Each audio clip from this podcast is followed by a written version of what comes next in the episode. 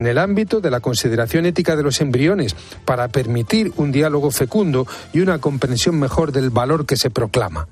Es más que dudoso que ese argumento de los jueces de Alabama ayude a asentar la defensa de la dignidad de los embriones humanos. Son las tres, las dos en Canarias. Con Pilar García Muñiz, la última hora en Mediodía Cope. Estar informado. José Luis Ábalos tiene menos de 24 horas para dejar el acta de diputado tal y como le exige el Partido Socialista.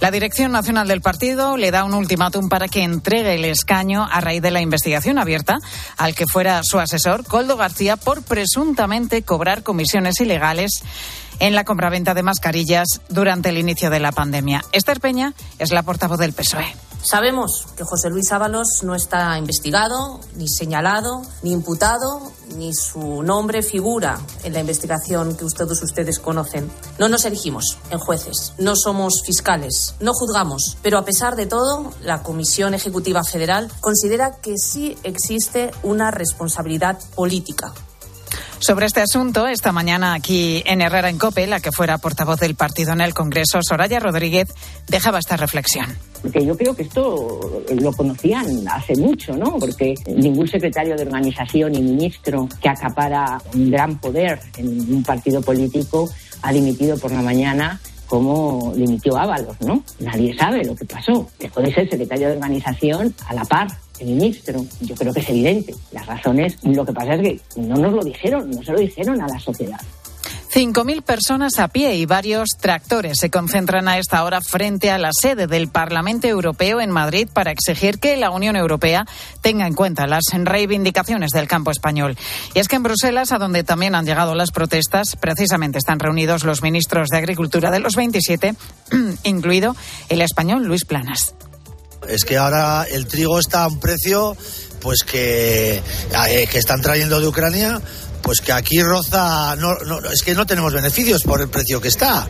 ¿eh? Entonces, claro, pues hay que salir, lo que, lo que he dicho antes, y estaremos aquí lo que haga falta. Estoy defendiendo mi futuro porque empecé a trabajar como ganadera para otros y en un futuro me gustaría tener mi propia explotación y estoy luchando para que me pongan las cosas más fáciles que se las están poniendo ahora porque así es imposible y no se va a poder hacer nada futuro. En Valencia, la policía científica ha finalizado su trabajo en el edificio calcinado este pasado jueves en el barrio de Campanar. Un incendio que causó la muerte a 10 personas. Las primeras investigaciones apuntan a que el origen del fuego pudo estar en un cortocircuito en un apartamento que en ese momento se encontraba vacío. Entre tanto, la Comisaría Central cuenta ya con las muestras de ADN para la identificación de los fallecidos. Por su parte, Ayuntamiento, Comunidad y Delegación del Gobierno trabajan en la ayuda a las aproximadamente 400 personas, 400 vecinos que se han quedado sin casa para, entre otras cosas, poder hacer el papeleo más urgente. Yo tenía toda mi documentación encima y mi esposo igual, pero hay vecinos que salieron solamente, o sea, lo que les dio chance de, de agarrar el móvil y salir y perdieron absolutamente todo, documentos, todo, todo. Nosotros, gracias a Dios, no. Sí siento haber perdido todo mi historial de documentos que hemos tramitado en España desde que llegamos. Nosotros somos españoles retornados 95.000 asistentes, 2.400 expositores y un impacto económico directo de 350 millones de euros. Son las cifras que nos deja el Congreso Mundial de Móviles, que este lunes ha comenzado en Barcelona, el mayor encuentro mundial de telefonía móvil, que el economista Mar Vidal pide que se aproveche más allá de esta cita. A Barcelona aún le queda una asignatura pendiente, lograr que se genere un verdadero centro industrial del sector. Ahora mismo eso no es así y corre el peligro que solo se hable de los millones que dejan los congresistas en lugar de los miles de empleos de la industria tecnológica que se desarrollan a partir del mobile.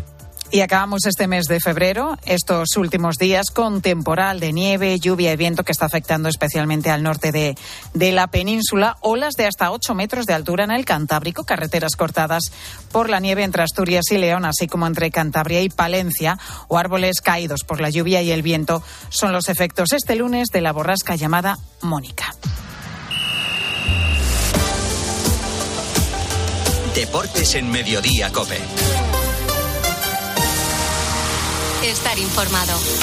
José Luis Corrochano, ¿qué tal? Muy buenas tardes. Hola Pilar, buenas tardes. Un gol de Modric da la victoria al Real Madrid frente al Sevilla. No fue